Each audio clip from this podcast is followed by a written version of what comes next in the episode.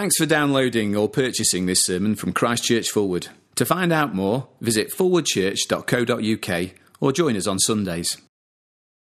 Our Father, we want to ask you tonight, as our Heavenly Father, for you to show your love to us, for you to speak uh, through the passage that we've had read to us, for you to work in our lives to change us for you to meet us in our time of need. And we ask for your help in Jesus' name. Amen. Amen.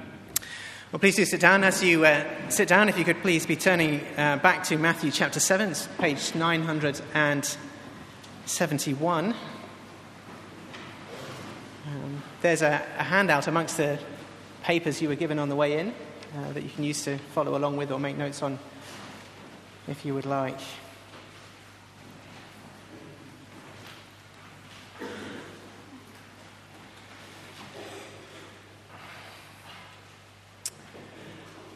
I've been living at the edge of the abyss for several years now. Yes, I have had close times with God, and these memories are what keep me from checking out. But I get nothing else. No new sign that God is listening. I'd guess maybe only 20% of my prayers get anything like the answer I want. Over time, I give up. I pray for those things I believe will happen anyway, or I just don't pray. I review my journal and see God doing less and less. I get mad. Like a child, I stop talking. I went to a mentor and poured out my soul. What do I do? I asked. He sat there for the longest time and said, I don't know, Joanne. I waited for words of wisdom. None came. And that's how it is with prayer, too.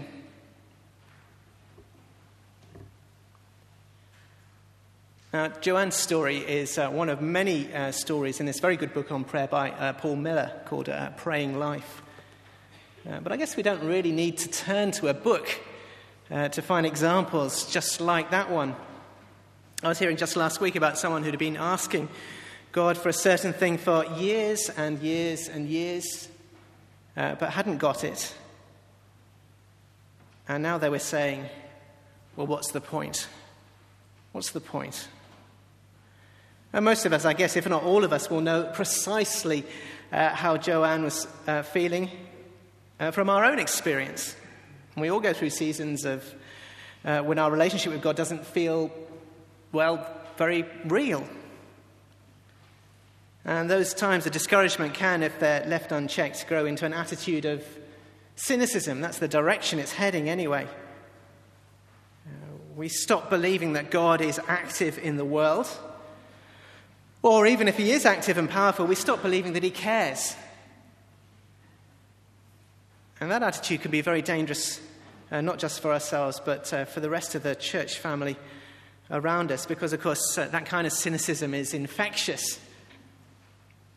Uh, at its worst, we can start completely subverting the purpose of church. Instead of coming to church like this with a gospel encouragement, we come instead with a chip on our shoulders, with a critical heart, and with a list of complaints.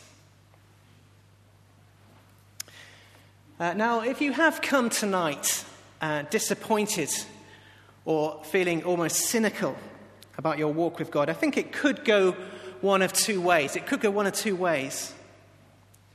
Either, either you're going to have your cynicism reinforced by what Jesus says in this passage. Uh, that is possible. We will come to that. Or, or you'll begin to see the wider context in which these extraordinary promises about prayer and relationship with God, our Father, Father the, the, the amazing context that those make sense and wonderful sense.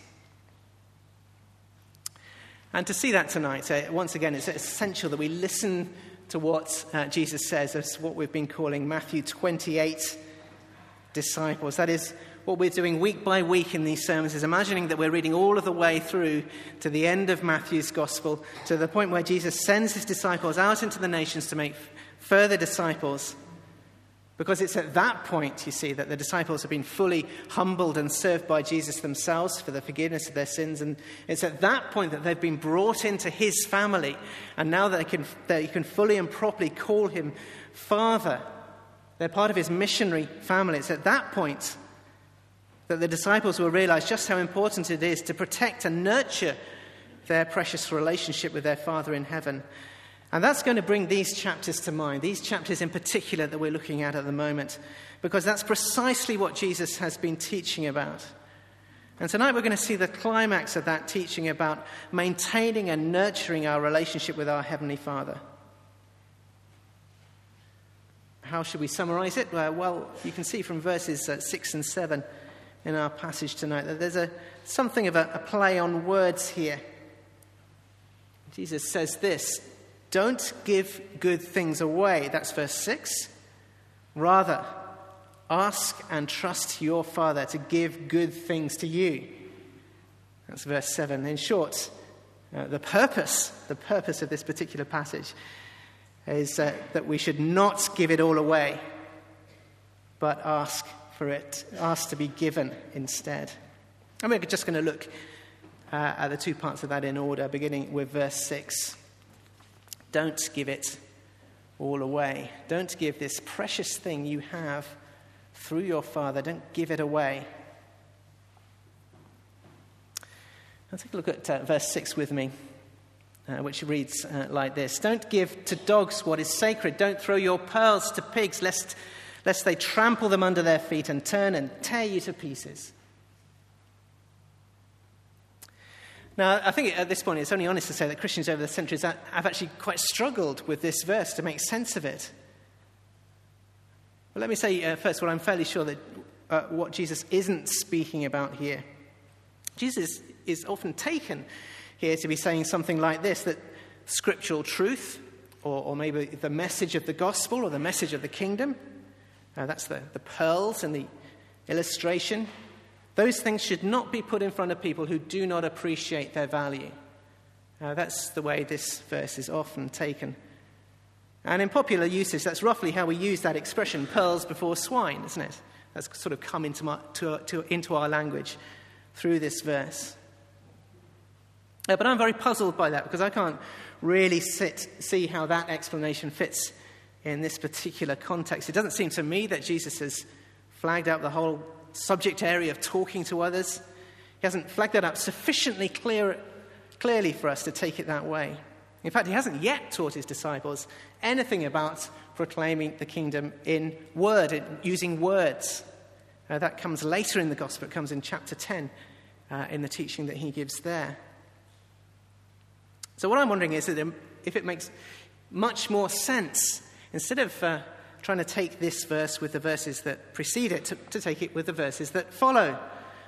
And uh, my suggestion is that we should understand what Jesus says like this Do not throw away what you have through your precious relationship with your Father, leaving yourself at the mercy of a hostile world. Don't throw, throw away what you have through your precious relationship with your Father.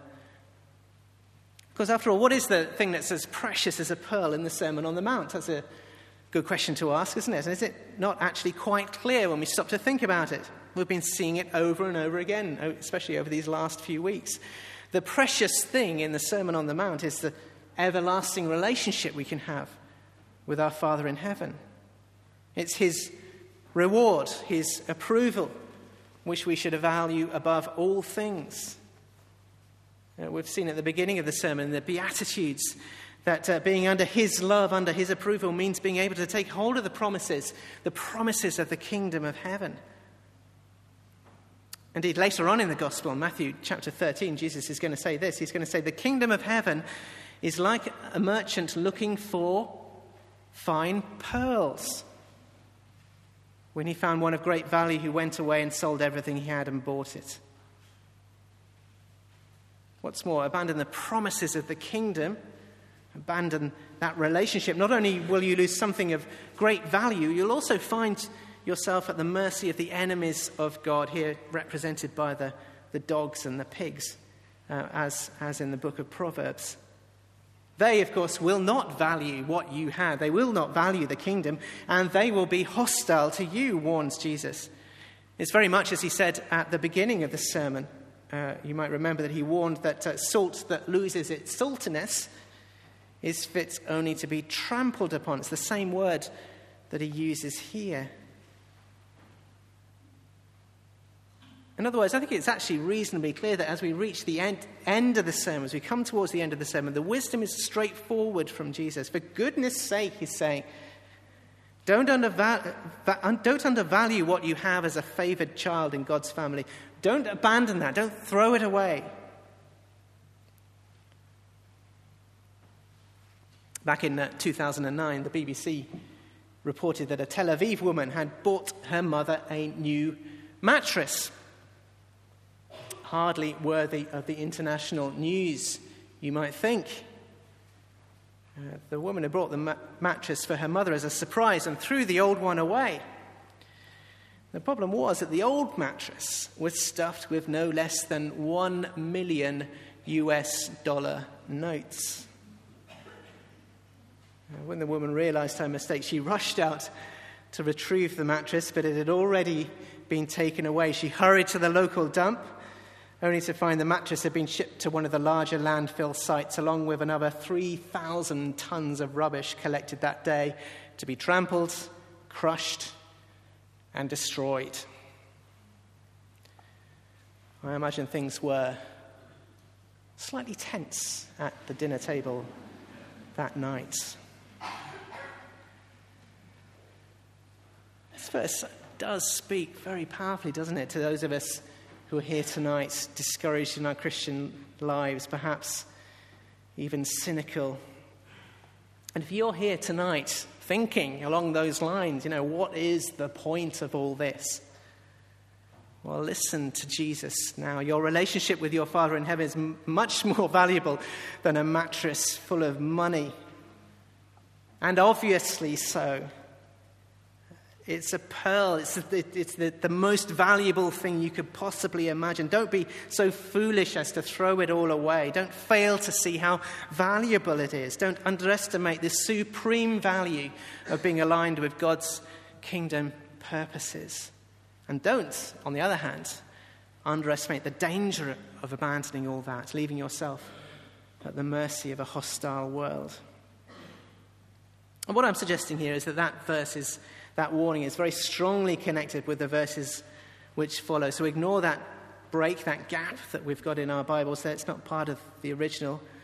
These two things are connected together. Don't give away, verse 6, but verse 7 ask to be given.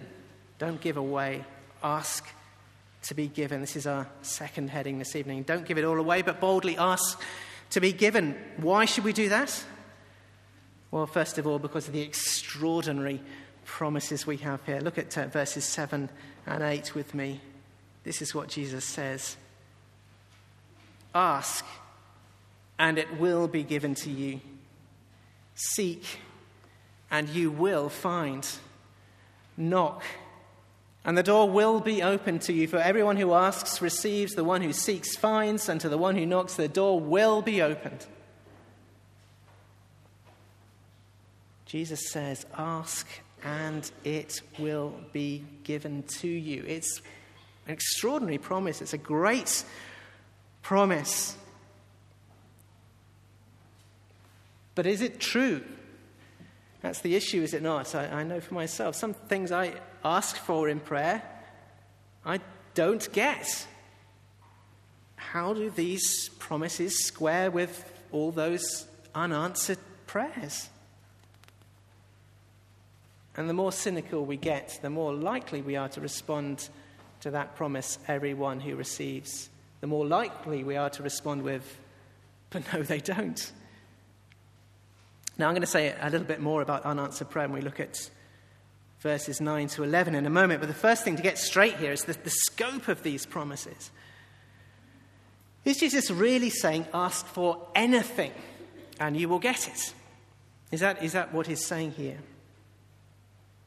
Well, not only would that be an extremely odd thing to promise, making us as, as powerful as God Himself, effectively, uh, that would also be ripping these verses out of their context in Matthew's Gospel. We've got to remember that these promises stand towards the end of a very substantial body of teaching from Jesus, where He has taught us at length about what we should ask for, about what we should seek, and about what we should want to enter.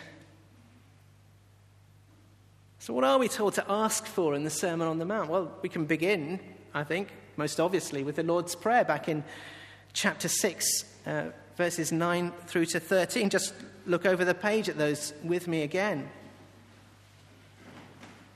We're told to ask our Father to be honored universally. Uh, verse 9 there. For his kingdom to come in all its fullness. In the meantime, we're told to ask for what we need day by day to keep going for our daily bread, for survival, for forgiveness, for protection from temptations, for deliverance in, in the battle with the evil one. And here in, verse, in chapter 7, Jesus is saying this He's saying, Ask, ask for those things, and they will be given. All those things.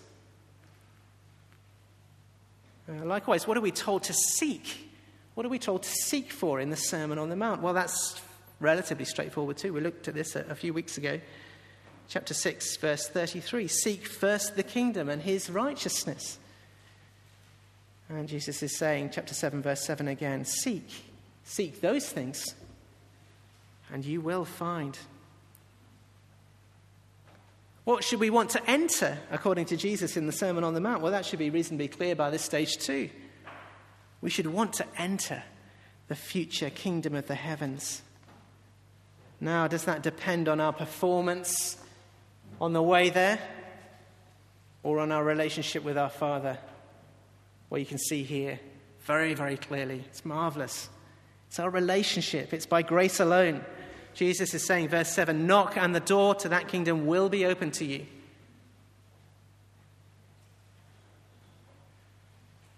It's also worth looking back at this point at what we're not promised to get if we ask in the Sermon on the Mount, according to Jesus. So, back in chapter 5, Jesus talked about the persecution we can expect. We, our Father won't give us complete freedom from persecution. He told us about the exploitation we might expect. He won't give us complete freedom from exploitation. Throughout chapter 6, he's told us about the, the evil and trouble that we can expect. He won't give us complete freedom from evil and trouble. We ask for those things, we won't get them, not completely anyway. We can ask for those things to be removed in specific circumstances, but we shouldn't expect, we cannot expect that they will be always removed. In other words, the more we're captivated by the great thing that our, our, Father has drawn us into through Jesus, the more we shall see and experience these promises being realized. Uh, and prayer is indeed one of the ways our Father uses to bring our wills, our desires, uh, more and more in line with His, so that we want what He wants, such that we seek what He wants us to seek, so that uh, we persevere and enter the kingdom of heaven. And I do think that uh, keeping a record of our prayers uh, may be one uh, practical way to help us to learn uh, to do this. Uh, you may do that already, you may not. I've uh, been greatly helped by Paul Miller's book on this, and I've taken up one of his suggestions, which is to keep a, a set of prayer cards, rather like this one. Uh, the idea is that it's one card for, for each person or, or topic that I'm praying for, and part of the idea is to record on those cards prayer requests, the date, and the answers. And I do think this is, this, this is gradually helping me to learn to pray. And as I look back on what I've asked for and I look at the answers and I meditate on what God teaches me about God's plans and purpose in the Sermon on the Mount and elsewhere, slowly, painfully slowly, that's teaching me how to pray. But I also don't want to uh, leave you with the impression tonight that that's all there is to prayer. All there is to prayer is about getting more closely aligned with God's purposes, uh, good though that is. Prayer is also a, a wonderfully dynamic thing. It's, it's a relational thing. It's a, a personal thing and a powerful thing. It does things. And if we haven't grasped that yet, these next verses should help us. Why should we boldly ask in prayer to be given? Well, secondly, because our Father loves us. Now look at verses 9 through to 11 with me. Which of you, says Jesus, if your son asks for a bread, will give him a stone? Or if he asks for a fish, will give him a snake? If you then, though you are evil, know how to give good gifts to your children, how much more, how much more will your Father in heaven give good gifts to those who ask him? Jesus is saying to us, you, you know how to give good gifts. You know how to good give, good, good, good, give good gifts to your children. You may not do it very often, but you kind of know what it means. And you certainly know it doesn't mean giving them harmful things. Now, one of the things I've sometimes done as a father for my children is to uh, get their school lunches uh, ready uh, each morning. Not, not so much uh, recently, I have to admit, uh, but let's suppose a moment that I were to get back into that. And um, I wonder so here's um, my son's uh, lunchbox for tomorrow morning, and I wonder what you would think of me if instead of a, a bread roll, I gave my son Samuel a rock perhaps a rock that looks a little bit like a bread roll. I chuckle to myself. That'll teach him. Break his teeth. Now, uh, he hasn't yet asked for a fish for lunch, I just quite like fish. Sometimes he asks for tuna mayonnaise sandwiches, which I guess is close. But instead of a tuna, tuna, I slip in a little snake a really poisonous one. that's going to be that's going to be a nice surprise, isn't it, when he puts his hand in tomorrow? Of course, uh, even I wouldn't dream of doing that to my son, really, uh, whom I love very much. And Jesus says to me, And you're evil. It's very striking, isn't it, in that verse? It's not flattering, but it is accurate. You know, I'm like the disciples at Jesus' feet as he says this, verse 11 evil in all sorts of ways and desperately, constantly in need of God's forgiveness. But if I more or less know what it is to give good gifts to my children, how much more, how much more will my Father in heaven give good gifts to those who ask him? And grasping this, I think, believing this, has got to be one of the most important keys to understanding prayer and understanding in amongst that unanswered prayer. Our Father wants to give us good things. We were hearing um, last week our Father knows what we need, knows what we need, but our Father also wants to give us good things. Uh, sometimes we can see that. Sometimes we, we look, on, look back on prayers that we have asked and um, perhaps they haven't been answered. And we can look back and we can be grateful sometimes that they weren't answered.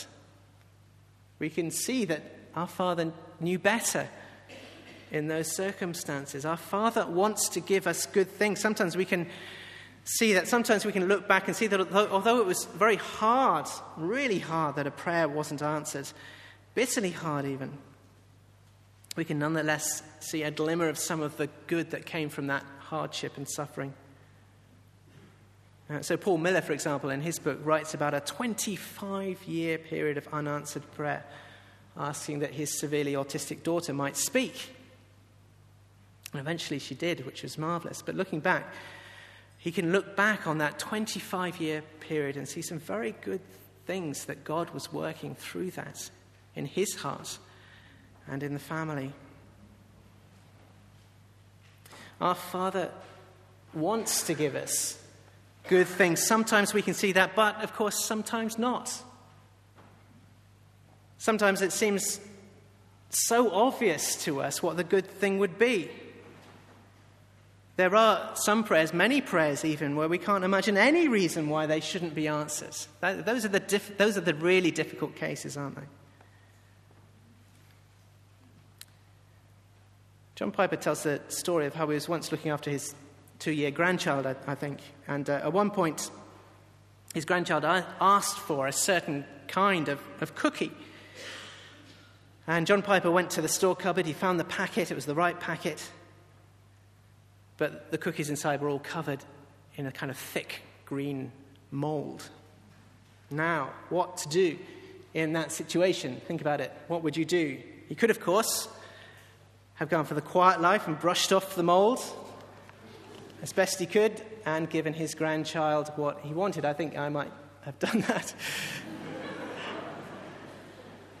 but of course, that would not have been the loving thing to do. That would have not been the loving thing to do. And John Piper found himself saying to his grandchild, I'm, I'm sorry, I can't give this to you. And of course, the child simply couldn't understand it.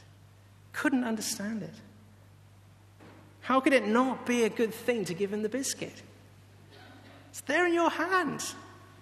You can give it to me. Why don't you? How can you say that you love me?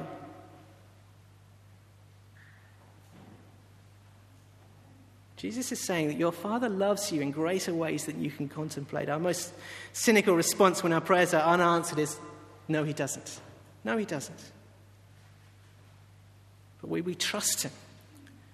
We will be humble before His sovereignty and trust, trust that He knows what's good. And as we trust Him, will we allow ourselves to be caught up in what He's doing in the world, what he's doing, the amazing thing that he's doing through the Lord Jesus Christ, so that then the love that he is showing to us can begin to start flowing out onto others. And this is what we're going to finish on this evening. And don't give up what you have from your Father, says Jesus, but ask to be given more by him. And then finally, verse 12, so that, so that you can give so that that is the love that we have been shown by our Father, we can start, we can begin to show to others. So, says Jesus, in everything, do to others what you would have them do to you, for this sums up the law and the prophets. And this is an amazing verse because it also sums up much of what Jesus has been saying since uh, chapter 5, verse 17, in fact, which was the last time that uh, Jesus mentioned the law and the prophets uh, that verse, chapter 5, verse 17, and this verse here acts a bit like brackets around the, the central part of Jesus' teaching in the Sermon on the Mount. And the rule that we've got here in this verse, chapter 7, verse 12, sometimes it's called, uh, sometimes called the golden rule, to do to others what we would have them do to us, does indeed sum up much of what Jesus has been saying in the sermon, especially about being light in the world, as we saw back in uh, chapter 5. But just for now, I want to draw your attention to the, to the very first word in that verse. So, therefore, you might miss it, it's very small.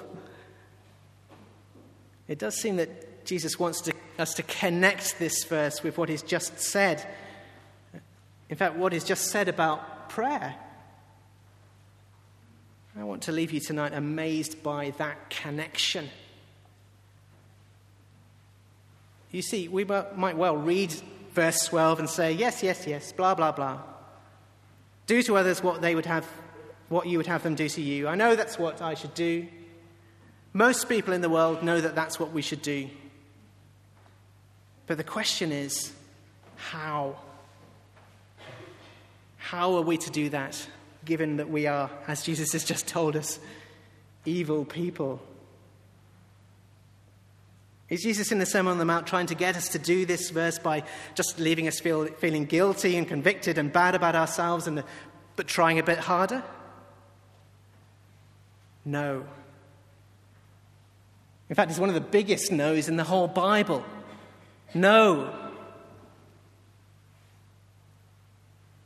In fact, the so at the beginning of that verse tells us how this should work doing verse 12 flows out from everything that Jesus has just been saying since the start of chapter 6 about maintaining and nurturing a close relationship with our Father in heaven, beginning and ending with prayer.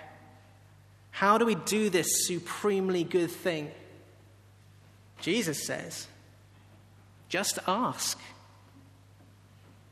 and trust that your Father will give you every good thing you need to do that. It is astonishing when we stop to think about it. You may remember from chapter 5 that Jesus said that he had come to fulfill the law and the prophets. as a very grand statement, bringing about something in the world that had proved impossible before, completing the wonderful story of God's grace and blessing in the world. Well, the message towards the end of the Sermon on the Mount, summarized here in chapter 7, verse 12, is that we can be drawn into that story. As we're humbled and served by Jesus, he draws us in to participate in what he is doing, taking the light of life and salvation out into the world, doing to others what we, now that we know what's truly good in Jesus, what we would have them do to us. And of course, like our Father with us, we don't just simply give them what they want, we give them what is truly good, as Jesus teaches us.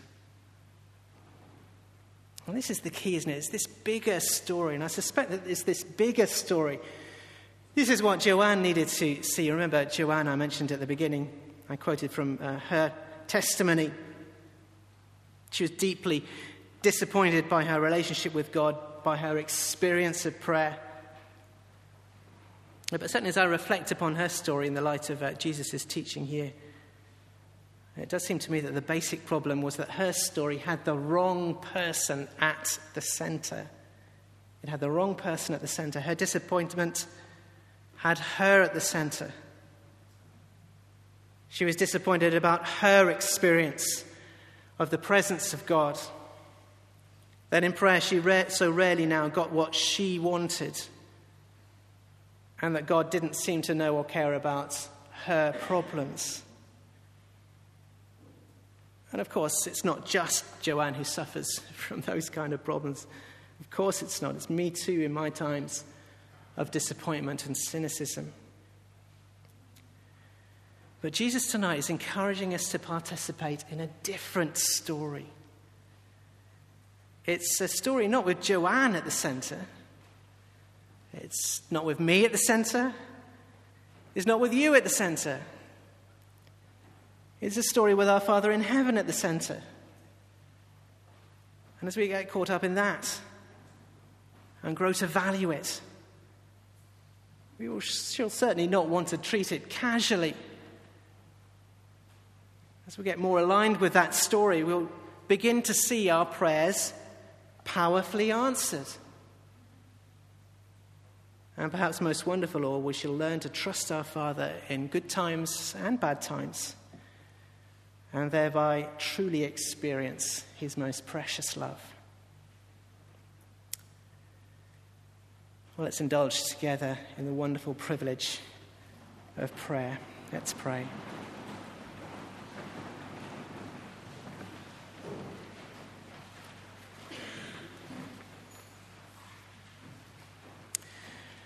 Our Heavenly Father, our Heavenly Father. To pray first, especially for those who are here tonight, feeling discouraged or disappointed in their Christian lives, perhaps even verging on cynicism. And I know in a gathering of this size, there are bound to be, almost certainly will be, some of us here at the edge of the abyss. Just want to pray for your mercy upon those people here tonight.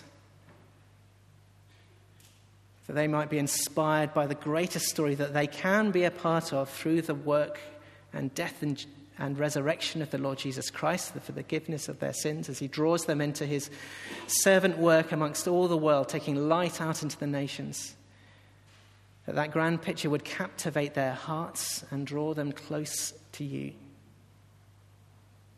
And for all of us here tonight, may we hear verse 11.